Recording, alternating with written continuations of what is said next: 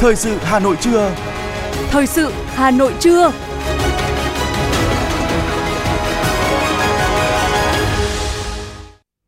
Mời quý vị các bạn nghe chương trình Thời sự trưa nay, Chủ nhật ngày mười ba tháng tám. Những nội dung chính sẽ được đề cập đến trong chương trình. Chủ tịch nước Võ Văn Thưởng gặp mặt các nhà khoa học quốc tế và Việt Nam trong lĩnh vực vật lý tham dự hội nghị Các cửa sổ nhìn ra vũ trụ. Ngày mai phiên họp thứ hai mươi lăm Ủy ban Thường vụ Quốc hội khai mạc. Sắp diễn ra Diễn đàn Kinh tế Thủ đô năm hai không hai ba. Phần tin thế giới có những tin chính: người dân Israel biểu tình phản đối cải cách tư pháp trong tuần thứ ba mươi hai. Nền kinh tế Hollywood ảnh hưởng nặng nề bởi cuộc đình công. Và sau đây là nội dung chi tiết. Thưa quý vị các bạn, chiều mười hai tháng tám tại Phủ Chủ tịch, Chủ tịch nước Võ Văn Thưởng gặp mặt các nhà khoa học quốc tế và Việt Nam trong lĩnh vực vật lý tham dự hội nghị Các cửa sổ nhìn ra vũ trụ. Tại buổi gặp mặt, Chủ tịch nước Võ Văn Thưởng khẳng định trí tuệ và cảm hứng sáng tạo của trí thức kiều bào và bạn bè quốc tế đã đóng góp to lớn cho thành công chung của Việt Nam, đặc biệt là thông qua sự kết nối và những hoạt động của Hội Khoa học gặp gỡ Việt Nam. Nền khoa học giáo dục nước nhà cũng đạt được nhiều thành tựu đáng kể. Chủ tịch nước Võ Văn Thưởng khẳng định Đảng, Nhà nước Việt Nam luôn mong muốn tài năng của mỗi cá nhân sẽ được phát huy và việc quan tâm phát triển toàn diện con người, yếu tố con người luôn đặt ở trung tâm của sự phát triển. Nhấn mạnh người Việt Nam luôn kính trọng người tài, yêu quý trí thức, Chủ tịch nước Võ Văn Thưởng mong muốn sẽ tiếp tục nhận được sự hợp tác và hỗ trợ của các nhà khoa học quốc tế, từ đó có thể tạo cảm hứng và kết nối dẫn dắt nghiên cứu khoa học cho các nhà khoa học trẻ của Việt Nam. Chủ tịch nước cũng đề nghị các cơ quan chức năng hoàn thiện cơ chế để thu hút các nhà khoa học quốc tế đến Việt Nam nhiều và bền chặt hơn, xây dựng mạng lưới quy tụ các nhà khoa học đang sinh sống ở nước ngoài về cống hiến cho đất nước, cùng nhau xây dựng một nước Việt Nam phồn thịnh, phát triển bền vững trên nền tảng của khoa học và giáo dục chất lượng. Văn phòng Quốc hội cho biết, theo dự kiến, phiên họp thứ hai mươi lăm của Ủy ban Thường vụ Quốc hội sẽ diễn ra từ ngày mai mười bốn tháng tám đến ngày mười tám tháng tám năm hai không hai ba đợt một và từ ngày hai mươi tư đến ngày hai mươi sáu tháng tám năm hai không hai ba đợt hai tại nhà Quốc hội. Tại phiên họp này, Ủy ban Thường vụ Quốc hội dành nhiều thời gian để tiến hành xem xét cho ý kiến về công tác xây dựng pháp luật. Tại phiên họp, Ủy ban Thường vụ Quốc hội sẽ tổ chức hoạt động chất vấn và trả lời chất vấn đối với Bộ trưởng Tư pháp, Bộ trưởng Nông nghiệp và Phát triển Nông thôn. Phiên họp được phát thanh truyền hình trực tiếp. Thưa quý vị và các bạn, sau hai năm triển khai thực hiện kết luận số không một ngày mười tám tháng năm năm hai không hai mốt của Bộ Chính trị, kế hoạch số ba mươi chín ngày hai mươi mốt tháng chín năm hai không hai mốt của Ban Thường vụ Thành ủy, tiếp tục thực hiện chỉ thị số không năm về đẩy mạnh học tập và làm theo tư tưởng đạo đức phong cách Hồ Chí Minh, các ngành, cấp địa phương, đơn vị thuộc thành phố Hà Nội đã phát huy tinh thần chủ động, sáng tạo, linh hoạt trong học tập và làm theo tư tưởng đạo đức phong cách Hồ Chí Minh. Sau hai năm thực hiện kết luận số không một của Bộ Chính trị, tiếp tục thực hiện chỉ thị số không năm ngày mười lăm tháng năm năm hai không một sáu của Bộ Chính trị về đẩy mạnh học tập và làm theo tư tưởng đạo đức phong cách Hồ Chí Minh cho thấy, Hà Nội đã đạt được nhiều kết quả nổi bật, đặc biệt là gắn với việc thực hiện tốt Nghị quyết Trung ương bốn khóa mười một mười hai, triển khai thực hiện kết luận số hai mươi mốt ngày hai mươi lăm tháng mười năm hai không hai mốt khóa mười ba về đẩy mạnh xây dựng chỉnh đốn Đảng và hệ thống chính trị, kiên quyết ngăn chặn, đẩy lùi, xử lý nghiêm cán bộ đảng viên suy thoái về tư tưởng chính trị, đạo đức, lối sống, biểu hiện tự diễn biến, tự chuyển hóa, tạo sự chuyển biến mạnh mẽ về nhận thức và hành động trong toàn Đảng bộ, hệ thống chính trị và nhân dân thủ đô. Việc triển khai kết luận số không một của Bộ Chính trị và kế hoạch số ba mươi chín của Thành ủy trở thành việc làm thường xuyên, nền nếp, tự giác trong sinh hoạt chi bộ và trong công tác của đội ngũ cán bộ đảng viên, phát huy vai trò gương mẫu của cán bộ đảng viên, nhất là cán bộ lãnh đạo, quản lý, người đứng đầu các đơn vị. Từ đó thường xuyên trau dồi rèn luyện bản thân, góp phần nâng cao ý thức trách nhiệm, tăng cường kỷ luật kỷ cương, đổi mới tác phong lề lối làm việc, nền nếp sinh hoạt, thái độ phục vụ, nâng cao chất lượng hiệu quả công tác và ý thức tiết kiệm, chống tham nhũng lãng phí, nâng cao chất lượng cải cách hành chính, quản lý nhà nước, giải quyết có hiệu quả những vấn đề bức xúc tồn đọng của nhân dân. Những kết quả đạt được bước đầu trong thực hiện kết luận số không một của Bộ Chính trị, kế hoạch số ba mươi chín của Thành ủy đã góp phần quan trọng trong thực hiện nhiệm vụ chính trị của thành phố. Kinh tế thủ đô tiếp tục phát triển, đạt mức tăng trưởng khá, cao hơn bình quân chung của cả nước. Cơ cấu kinh tế chuyển dịch theo hướng tích cực, đẩy mạnh cải thiện môi trường đầu tư kinh doanh, huy động và phát huy hiệu quả các nguồn lực xã hội, thu hút đầu tư trực tiếp nước ngoài đạt kết quả vượt bậc. Phó Chủ tịch Thường trực Ủy ban nhân dân thành phố Lê Hồng Sơn cho biết. Tăng trưởng giê đê pê được duy trì, đạt gấp một phẩy sáu lần mức tăng cả nước. Du lịch và vận tải hành khách được phục hồi. Tổng khách du lịch tăng bốn mươi hai phần trăm, khách quốc tế tăng bảy lần. Tổng mức bán lẻ hàng hóa và doanh thu dịch vụ tiêu dùng và vận tải hàng hóa tăng khá, tăng mười phẩy bốn phần trăm. Sản xuất công nghiệp và xây dựng duy trì tăng trưởng ba phẩy hai mươi tám phần trăm. Sản xuất nông nghiệp tiếp tục phát triển ổn định. lĩnh vực văn hóa xã hội tiếp tục phát triển, chất lượng giáo dục và đào tạo tiếp tục giữ vững, công tác chăm sóc sức khỏe nhân dân tiếp tục được cải thiện, an sinh xã hội được bảo đảm, các chính sách xã hội tiếp tục thực hiện kịp thời, đầy đủ, đúng đối tượng. Diện mạo thủ đô có nhiều thay đổi, ngày càng khang trang, văn minh, hiện đại, hạ tầng kỹ thuật, hạ tầng xã hội được quan tâm đầu tư, nhiều công trình dự án quy mô lớn hiện đại được hoàn thành, các quy hoạch xây dựng và quản lý đất đai, quản lý đô thị, trật tự an toàn giao thông, trật tự kỷ cương xã hội được tăng cường, nếp sống văn minh đô thị có nhiều chuyển biến tích cực, sự nghiệp văn hóa, xã hội, giáo dục đào tạo, y tế, khoa học công nghệ tiếp tục được phát triển, đạt nhiều kết quả quan trọng, chăm lo cho con người và xây dựng người Hà Nội thanh lịch văn minh có chuyển biến tiến bộ. Chủ tịch Ủy ban nhân dân thành phố Trần Sĩ Thanh cho biết: Thực hiện uh, hiệu quả nghị quyết phát triển công nghiệp văn hóa thủ đô, xây dựng hình ảnh thủ đô Hà Nội văn hiến, văn minh hiện đại, thành phố vì hòa bình, thực hiện các cam kết với UNESCO về thành phố sáng tạo, từng bước cụ thể hóa huy động các nguồn lực về văn hóa nhân văn trong định hướng phát triển thủ đô Hà Nội. Để tiếp tục thực hiện có hiệu quả việc học tập và làm theo tư tưởng đạo đức phong cách Hồ Chí Minh, Ban Thường vụ Thành ủy Hà Nội yêu cầu các cấp ủy Đảng, chính quyền, Mặt trận Tổ quốc, đoàn thể chính trị xã hội các cấp, các địa phương, cơ quan đơn vị tập trung triển khai tám nhóm nội dung trọng tâm, trong đó tiếp tục thực hiện tốt các nội dung kết luận không một của Bộ Chính trị, kế hoạch số ba mươi chín của Ban Thường vụ Thành ủy gắn với chương trình kế hoạch hành động thực hiện nghị quyết Đại hội mười ba của Đảng, nghị quyết Đại hội mười bảy Đảng bộ thành phố, triển khai thực hiện mười chương trình công tác toàn khóa của Thành ủy gắn với thực hiện nhiệm vụ chính trị của địa phương, cơ quan và đơn vị. Tiếp tục chỉ đạo tổ chức triển khai thực hiện có hiệu quả nghị quyết Trung ương bốn khóa mười một mười hai, kết luận số hai mươi mốt của Ban Chấp hành Trung ương Đảng khóa mười ba về đẩy mạnh xây dựng chỉnh đốn Đảng và hệ thống chính trị, kiên quyết ngăn chặn, đẩy lùi, xử lý nghiêm cán bộ, đảng viên suy thoái về tư tưởng chính trị, đạo đức, lối sống, biểu hiện tự diễn biến, tự chuyển hóa. Đồng thời, tiếp tục đề cao vai trò trách nhiệm nêu gương, thực hiện nói đi đôi với làm, thống nhất tư tưởng và hành động, khắc phục tình trạng độc đoán chuyên quyền, quan liêu xa dân và các biểu hiện suy thoái tiêu cực, đặc biệt là gắn thực hiện học tập làm theo tư tưởng đạo đức phong cách Hồ Chí Minh với thực hiện các quy tắc ứng xử của cán bộ, công chức, viên chức, người lao động trong các cơ quan thuộc thành phố Hà Nội, quy tắc ứng xử nơi công cộng trên địa bàn thành phố và siết chặt kỷ luật, kỷ cương hành chính.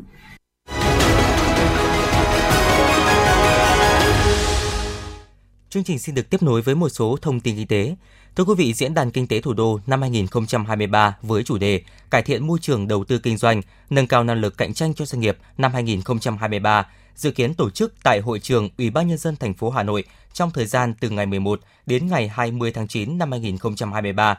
Diễn đàn nhằm phân tích đánh giá thực trạng công tác cải cách hành chính, cải thiện môi trường đầu tư kinh doanh và năng lực cạnh tranh của các doanh nghiệp trong thời gian qua. Qua đó lắng nghe góp ý của cộng đồng doanh nghiệp, các nhà đầu tư để có giải pháp chỉ đạo thực hiện hiệu quả, thực chất hơn.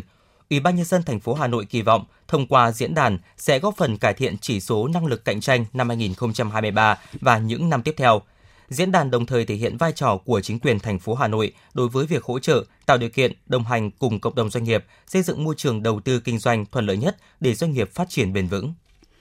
Thời gian qua, dù chịu sức ép cạnh tranh gay gắt của các sản phẩm nhập ngoại, nhưng hàng hóa của các doanh nghiệp sản xuất trong nước ngày càng chiếm ưu thế trên thị trường nhờ chất lượng không ngừng được cải thiện, giá bán hợp lý, cùng sự hỗ trợ đặc biệt của hệ thống phân phối bán lẻ hiện đại và các chợ truyền thống. Ngoài ra, các chương trình khuyến mãi hấp dẫn diễn ra quanh năm của các hệ thống bán lẻ dành riêng cho hàng hóa nội địa cũng góp phần tạo thói quen sử dụng hàng Việt trong đông đảo tầng lớp nhân dân. Khảo sát tại một số siêu thị trên địa bàn Hà Nội như Coop Mart, Winmart, Hapro cho thấy hàng Việt chiếm tỷ lệ chín mươi đến chín mươi lăm phần trăm, còn tại hệ thống siêu thị của doanh nghiệp nước ngoài như Aeon, Megamarket, Big C, hàng Việt Nam cũng chiếm tỷ lệ sáu mươi đến chín mươi sáu phần trăm. Tại kênh phân phối là các chợ, cửa hàng tiện lợi, tỷ lệ hàng Việt Nam cũng chiếm từ sáu mươi phần trăm trở lên.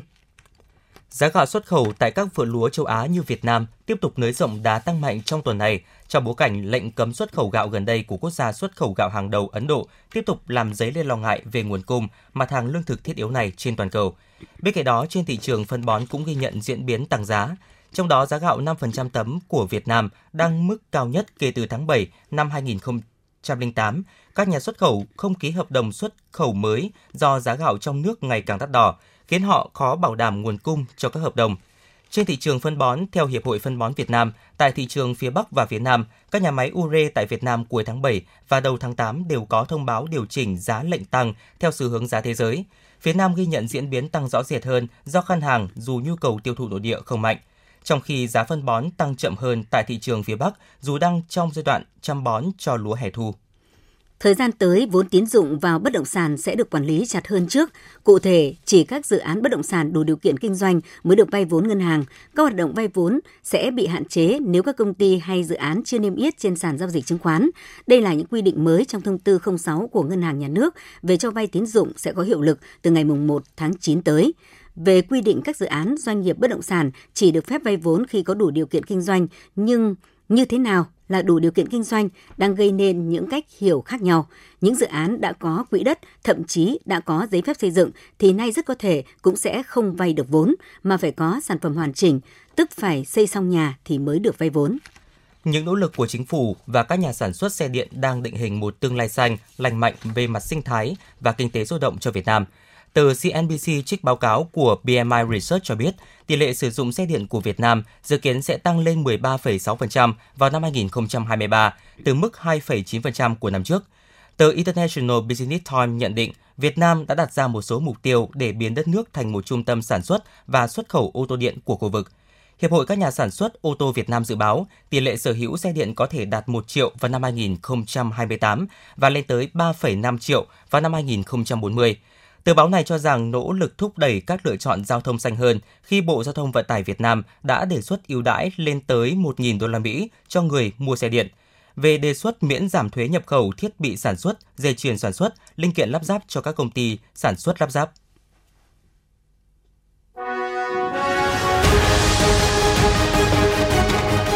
Thời sự Hà Nội, nhanh, chính xác, tương tác cao.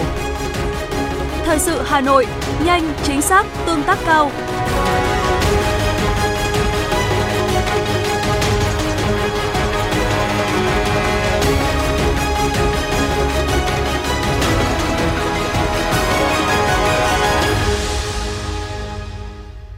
Thưa quý vị các bạn, ông Lê Trung Hiếu, Phó trưởng Ban Quản lý Đường sắt Đô thị Hà Nội cho biết, đến thời điểm hiện tại, tiến độ tổng thể dự án đầu tư xây dựng tuyến đường sắt đô thị Nhổn, ga Hà Nội đã đạt khoảng bảy mươi bảy phẩy năm phần trăm, tăng không phẩy năm phần trăm so với tháng trước.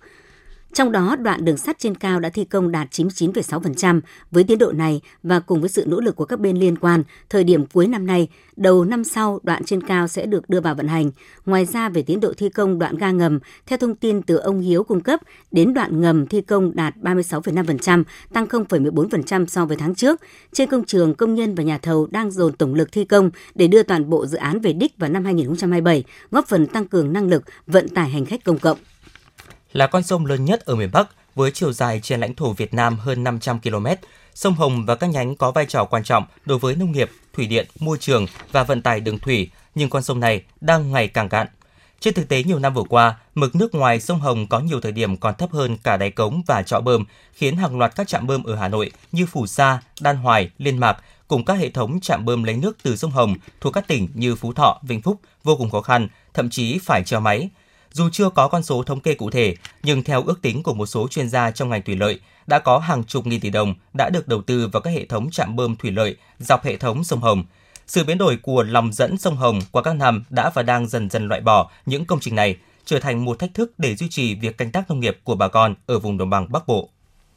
Hưởng ứng Ngày Hiến tạng Thế giới mười ba tháng tám, Trung tâm Điều phối Quốc gia về ghép bộ phận cơ thể người đã phát động phong trào đăng ký hiến tạng tại các bệnh viện. Điều này khẳng định các y bác sĩ sẽ đi đầu từ việc vận động và hiến tạng. Việt Nam hiện đã làm chủ được kỹ thuật ghép các loại tạng với khoảng bảy nghìn năm trăm ca ghép thành công. Trong số này chỉ có sáu phần trăm từ người cho chết não, còn lại hơn chín mươi phần trăm từ người cho sống. Trung tâm Điều phối Quốc gia về ghép bộ phận cơ thể người đã nhận được hơn bảy mươi nghìn đơn đăng ký hiến tạng sau khi qua đời và mang lại hy vọng hồi sinh cho hàng chục nghìn người mắc các bệnh mãn tính đang chờ ghép tạng.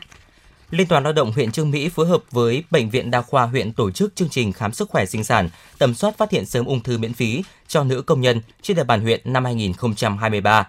một trăm nữ công nhân lao động của sáu công ty doanh nghiệp trên địa bàn huyện Chương Mỹ được thụ hưởng chương trình này. Các nữ công nhân lao động có mặt tại buổi khám cho biết, với chương trình này, họ có điều kiện được tầm soát, phát hiện bệnh sớm để điều trị kịp thời, đồng thời mong muốn chương trình được công đoàn huyện tổ chức hàng năm để người lao động có thêm cơ hội được chăm sóc sức khỏe. Chương trình khám sức khỏe sinh sản, tầm soát phát hiện sớm ung thư miễn phí cho người lao động là hoạt động chăm lo, bảo vệ quyền và lợi ích hợp pháp chính đáng cho đoàn viên, người lao động. Trong chương trình, các nữ công nhân lao động được các bác sĩ của Bệnh viện Đa khoa huyện kiểm tra sức khỏe tổng thể, khám các chuyên khoa phụ sản, tầm soát ung thư và các chuyên khoa nội, khoa ngoại. Thưa quý vị các bạn, hiện nay với sự phát triển mạnh của các khu công nghiệp, nhu cầu về nhà ở cho công nhân là vấn đề rất bức xúc. Nhiều công nhân đang phải sống trong khu nhà trọ diện tích chật hẹp, an ninh trật tự và vệ sinh môi trường chưa đảm bảo, mức giá thuê trọ và tiền điện, tiền nước cao. Điều này kéo theo không ít hệ lụy, đó là doanh nghiệp khó tuyển được lao động, tâm lý công nhân không ổn định và không muốn gắn bó lâu dài với doanh nghiệp. Theo Tổng Liên đoàn Lao động Việt Nam, hiện nay cả nước có ba phẩy bảy mươi tám triệu công nhân lao động trực tiếp trong các khu công nghiệp, khu chế xuất, trong đó có khoảng một phẩy tám triệu lao động có nhu cầu về nhà ở. Thực tế hiện nay, nhà ở xã hội cho công nhân chưa đáp ứng được nhu cầu do mới hoàn thành việc đầu tư xây dựng một trăm hai mươi sáu dự án với quy mô xây dựng khoảng sáu mươi hai nghìn bảy trăm căn hộ, đáp ứng được gần ba mươi phần trăm nhu cầu của công nhân lao động. Tại Hà Nội, với gần một trăm bảy mươi nghìn công nhân nhưng thực tế mới đáp ứng được hơn hai mươi hai nghìn chỗ ở cho công nhân, khoảng mười ba phần trăm nhu cầu về nhà ở xã hội cho công nhân. Chị Nguyễn Thị Vân, công nhân công ty trách nhiệm hữu hạn Denso cho biết, hai vợ chồng chị lên Hà Nội làm công nhân đã được bảy năm, với mức lương khoảng hơn mười lăm triệu đồng một tháng. Gia đình chị không có nhiều khả năng tích lũy tài chính để mua nhà ở xã hội. Nên với chị mong muốn nhà nước xây dựng nhiều khu nhà ở cho công nhân thuê với giá hợp lý. Tôi đang thuê đến nay là bảy năm rồi. Thật sự là hai vợ chồng cùng làm việc ở trong khu công nghiệp và hai cháu cũng phải đi cùng bố mẹ để, để xuống đây để học và ở với bố mẹ. À, kinh tế thì thật sự để mà cái mua cái chung cư ở đây không dám mơ. Vì là à, trong doanh nghiệp là cũng giảm tải công việc rất là nhiều nên công nhân gặp khó khăn rất là nhiều. Mỗi tháng cả tiền thuê, cả tiền điện nước là của gia đình ba triệu rưỡi. Do thiếu quỹ nhà ở dành cho công nhân, tại nhiều khu công nghiệp, khu chế xuất, công nhân phải thuê nhà trọ của người dân trong khu vực lân cận, điều kiện sống tạm bợ, diện tích phòng ở chật hẹp, không có không gian vui chơi giải trí. Trước vấn đề cấp bách về nhà ở cho công nhân, nhiều chuyên gia lao động cho rằng cần có chính sách xây nhà ở xã hội, nhà ở cho công nhân thuê phù hợp với hoàn cảnh, cuộc sống, thu nhập của công nhân, đảm bảo công nhân tiếp cận với những khu nhà ở đáp ứng các tiện nghi sinh hoạt cơ bản, đảm bảo an ninh, tạo điều kiện để công nhân lao động được nghỉ ngơi, tái tạo sức lao động một cách tốt nhất. Bà Bùi Thị An, đại biểu Quốc hội khóa mười ba, Chủ tịch Hội Nữ trí thức thành phố Hà Nội cho rằng: Thứ nhất là cái điều kiện kinh tế phát triển chưa cao, lương công nhân chưa cao, mà trong khi đó họ còn phải lo rất nhiều các cái của cuộc sống, lo cho con đi học, lo cho bố mẹ già, lo cho bản thân chính mình, cho nên là cái lương chưa đủ điều kiện để họ có thể có điều kiện mua nhà. Vậy cho tôi cho là cái việc phải có một cái quỹ nhà ở của xã hội mà do chính phủ quản lý để cho các cái người công nhân thuê thì tôi cho đấy là một có lẽ cái hướng giải quyết tôi cho là tốt nhất. Bên cạnh đó, một số ý kiến cho rằng, trong khi nhà nước chưa đủ nguồn lực xây dựng quỹ nhà ở cho công nhân thuê, cần có các chính sách ưu đãi về thuế, tín dụng nhằm hỗ trợ các cá nhân, doanh nghiệp xây nhà cho công nhân thuê. Đối với các khu nhà xây dựng cho công nhân thuê từ ngân sách của nhà nước, theo ông Bùi Dũng, trưởng phòng quản lý tái định cư và nhà ở xã hội, công ty trách nhiệm hữu hạn một thành viên quản lý và phát triển nhà Hà Nội, cần xây dựng đồng bộ với các thiết chế văn hóa nhằm nâng cao đời sống tinh thần, sức khỏe cho người lao động. Để hấp dẫn cho cái người lao động thuê tại các cái khu nhà và do nguồn ngân sách đầu tư thì chúng ta cũng phải tiến hành đồng bộ, có nghĩa là một cái khu nhà nó cũng phải có những cái khu về sinh hoạt cộng đồng, khu thiết chế văn hóa, rồi là khu y tế, rồi đối với những các hộ gia đình thuê ở thì họ có sinh hoạt, họ có con cái, họ có gia đình, chợ, trường là phải đi kèm. Chứ ở cái khu thí điểm thì cái việc xây dựng chúng ta không đồng bộ. Theo các chuyên gia, giải quyết vấn đề nhà ở cho công nhân cần sự vào cuộc của toàn xã hội, xem xét tình hình thực tế ở từng địa phương để đưa ra những phương án phù hợp cho người lao động. Và quan trọng hơn cả, nên có quỹ xây dựng nhà cho công nhân thuê với những chính sách hợp lý để thu hút các nhà đầu tư, các doanh nghiệp cùng tham gia đóng góp.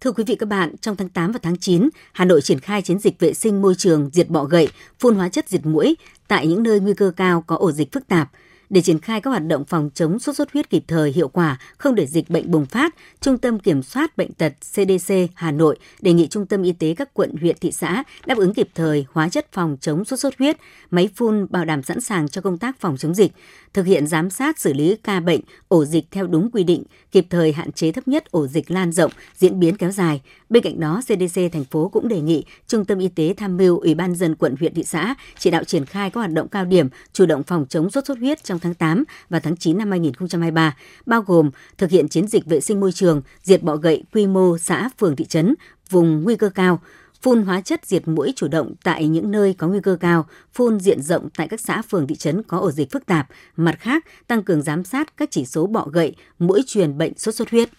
Sau thành phố Hồ Chí Minh và thành phố Huế, dự án bản đồ Việt Nam thể hiện bằng nghệ thuật phoác lớn nhất thế giới tiếp tục hành trình tới Hà Nội. Ngày mười hai tháng tám, tại sân trường Trung học cơ sở và Trung học phổ thông Nguyễn Siêu, kỷ lục thế giới bản đồ Việt Nam bằng nghệ thuật phoác từ những chiếc tăm giang đã được thiết lập. Theo đó, trong ba ngày, từ ngày mười đến ngày mười hai tháng tám, cha mẹ học sinh, giáo viên đã cùng nhau cắm những chiếc tăm giang chung tay hoàn tất bản đồ Việt Nam bằng nghệ thuật phoác. Đây là tác phẩm dự kiến sẽ xác lập hai kỷ lục thế giới, bản đồ Việt Nam có nhiều người tham gia nhất và bản đồ Việt Nam bằng tăm giang lớn nhất. Sau khi hoàn thành, tác phẩm sẽ được đấu giá làm từ thiện cho trẻ em mồ côi. Trong hướng dẫn để các địa phương xây dựng kế hoạch triển khai tổ chức dạy học các môn ngoại ngữ một cấp tiểu học, Bộ Giáo dục Đào tạo yêu cầu thực hiện tổ chức dạy học môn ngoại ngữ một tự chọn ở lớp một, lớp hai, bắt buộc ở lớp ba, lớp bốn và lớp năm, phù hợp với thực tiễn của địa phương và đáp ứng các yêu cầu được quy định trong chương trình các môn ngoại ngữ một của Bộ. Khi thực hiện dạy học tự chọn ngoại ngữ một ở lớp một, lớp hai, cần chú ý bảo đảm tính liên thông với môn ngoại ngữ thực hiện bắt buộc từ lớp ba, thời lượng dạy học phù hợp với hình thức học làm quen ban đầu, không gây quá tải cho học sinh. Các cơ sở giáo dục thực hiện kiểm tra đánh giá, trong đó chú trọng đánh giá thường xuyên để hỗ trợ học tập, không dùng kết quả đánh giá để xét lên lớp. Việc học tự chọn ngoại ngữ một ở lớp một, lớp hai phải được thể hiện trong kế hoạch giáo dục của nhà trường theo quy định.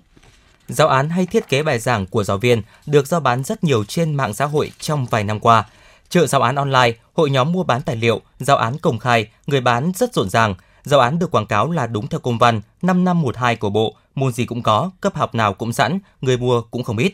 Kể cả khi trên nhiều diễn đàn, các tài khoản đăng bài là tặng miễn phí hay trao đổi tài liệu giữa giáo viên, nhưng thực chất sau đó sẽ đưa ra các mức giá từ vài trăm nghìn đồng cho tới hàng triệu đồng cho một bộ giáo án. Những giáo án của các bộ môn soạn theo chương trình giáo dục phổ thông năm hai nghìn không trăm mười tám luôn đắt hàng. Không phủ nhận thực tế có cầu thì mới có cung, nhưng không ít giáo viên lo ngại việc thả nổi để tài liệu dễ dàng được trao đổi, mua bán như vậy có thể dẫn đến tiêu cực.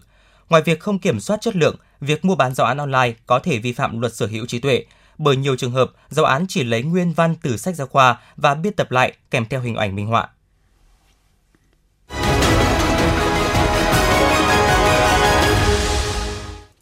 Xin chuyển sang phần tin thế giới. Tối hôm qua, hàng trăm nghìn người dân Israel đã tiếp tục xuống đường biểu tình phản đối kế hoạch cải cách tư pháp của chính phủ, mặc dù hiện đang là kỳ nghỉ của Quốc hội nước này. Tại thành phố Tel Aviv, khoảng một trăm nghìn người tập trung ở nhiều địa điểm, đặc biệt là quanh tuyến phố Kaplan, nơi đặt trụ sở các cơ quan chính phủ, hô vang các khẩu hiệu yêu cầu dừng cải cách tư pháp và tôn trọng dân chủ.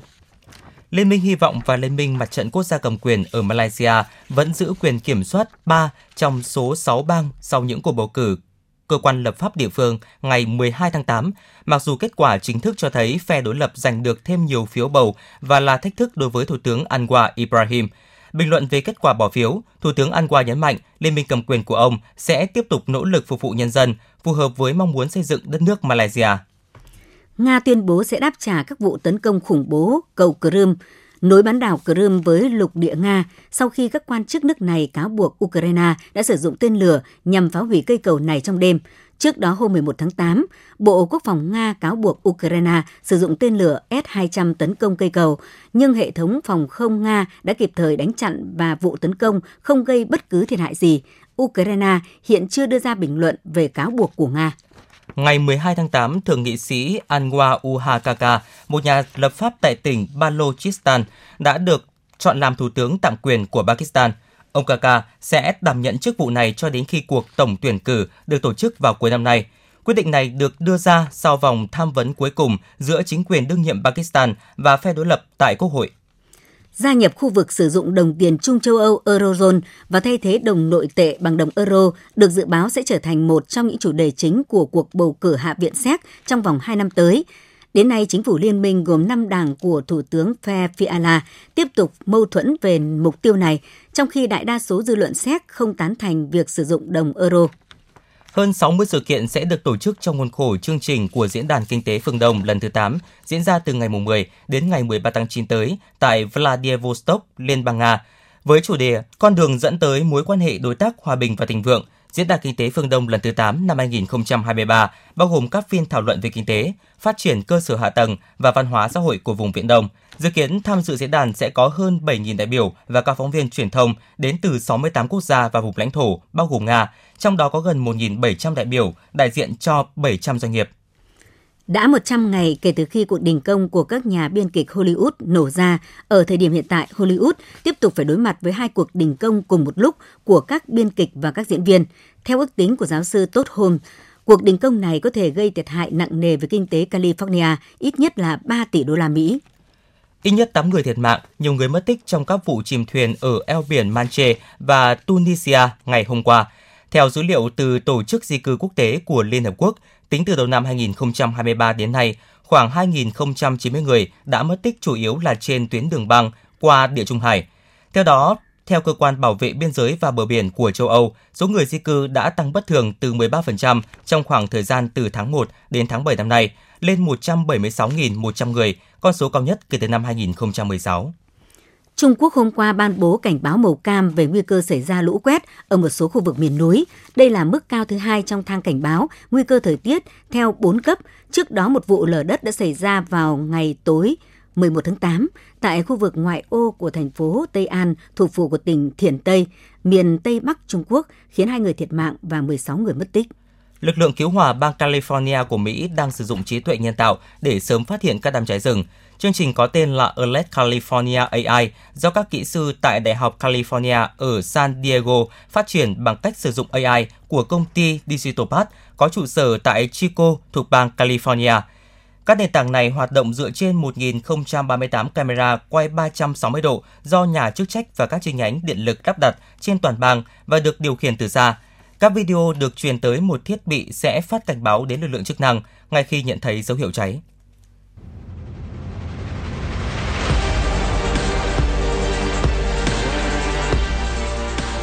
Bản tin thể thao. Bản tin thể thao.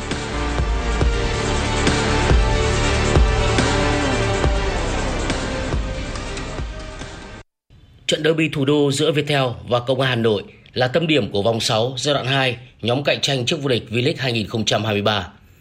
Đây là trận đấu Viettel được xếp là đội chủ nhà tại sân Hàng Đẫy, nhưng các cầu thủ áo đỏ đã chơi lép vế hoàn toàn trước Công an Hà Nội. Không những thế, hàng phòng ngự của Viettel mắc quá nhiều sai lầm. Cả ba bàn thắng của Công an Hà Nội đều xuất phát từ lỗi của các hậu vệ đối phương. Tiền đạo Rafael Success lập cú đúp và tiền vệ Nguyễn Quang Hải ghi bàn từ chấm phạt đền mang lại chiến thắng thuyết phục ba không cho đội bóng ngành công an. Trong khi đó, trên sân Thanh Hóa, câu lạc bộ bóng đá Hà Nội cũng xuất sắc giành chiến thắng với tỷ số ba một. Tiền đạo Kaion chơi quá hay và lập một hat-trick cho đội khách. Đây là vòng đấu chứng kiến chiến thắng của những đội khách khi Nam Định đánh bại Bình Định hai một tại Quy Nhơn. Với những kết quả này, cuộc đua tới chức vô địch V-League năm nay chỉ còn là sự cạnh tranh giữa Công an Hà Nội và câu lạc bộ bóng đá Hà Nội. Với ba mươi bảy điểm sau mười chín trận, Công an Hà Nội đang hơn đối thủ cùng thành phố hai điểm. Ở lượt cuối cùng đồng loạt diễn ra vào mười bảy giờ ngày hai mươi bảy tháng tám. Công an Hà Nội sẽ tiếp Thanh Hóa, còn câu lạc bộ Hà Nội sẽ chạm trán Viettel. Đội tuyển Australia gặp đội tuyển Pháp tại trận tứ kết ba World Cup bóng đá nữ hai không hai ba. Hai đội chơi ngang tài ngang sức ở trận này và không có bàn thắng nào được ghi sau một trăm hai mươi phút. Hai đội bước vào loạt luân lưu mười một mét để phân định thắng thua. Tại đây, đội đồng chủ nhà là những người bản lĩnh và may mắn hơn. Sau mười lượt sút, Australia thực hiện không thành công ba lần, trong khi các cô gái Pháp đá hỏng bốn cú sút. Thắng bảy sáu ở loạt cân não mười một mét, đội tuyển bóng đá nữ Australia lần đầu tiên trong lịch sử ghi tên mình vào bán kết tại một kỳ World Cup. Trận tứ kết cuối cùng là cuộc đọ sức giữa đội tuyển Anh và đội tuyển Colombia. Tiền vệ Santos Herrera mở tỷ số cho đại diện Nam Mỹ ở phút bốn mươi tư. Song hai bàn thắng của bộ đôi tiền đạo Lauren Hemp và Alicia Russell ở các phút bốn mươi lăm cộng bảy và sáu mươi ba đã giúp đội tuyển Anh lội ngược dòng giành chiến thắng hai một. Như vậy, tại vòng bán kết World Cup hai không hai ba, Tây Ban Nha sẽ gặp Thụy Điển vào ngày mười lăm tháng tám. Sau đó một ngày, đội đồng chủ nhà Australia sẽ chạm trán nhà đương kim vô địch châu Âu, đội tuyển Anh. Dự báo thời tiết. Dự báo thời tiết khu vực Hà Nội ngày hôm nay mười ba tháng tám, có mây, có lúc có mưa rào và dông, gió nhẹ. Trong mưa dông có khả năng xảy ra lốc sét và gió giật mạnh. Nhiệt độ thấp nhất từ hai mươi lăm đến hai mươi bảy độ, nhiệt độ cao nhất từ ba mươi mốt đến ba mươi ba độ C. Quý thính giả vừa nghe chương trình thời sự của Đài Phát thanh và Truyền hình Hà Nội. Chỉ đạo nội dung Nguyễn Kim Khiêm, chỉ đạo sản xuất Nguyễn Tiến Dũng, tổ chức sản xuất Xuân Luyến, đạo diễn Kim Oanh, phát thanh viên Quang Minh Thanh Hiền cùng kỹ thuật viên Quang Học thực hiện. Thân mến chào tạm biệt.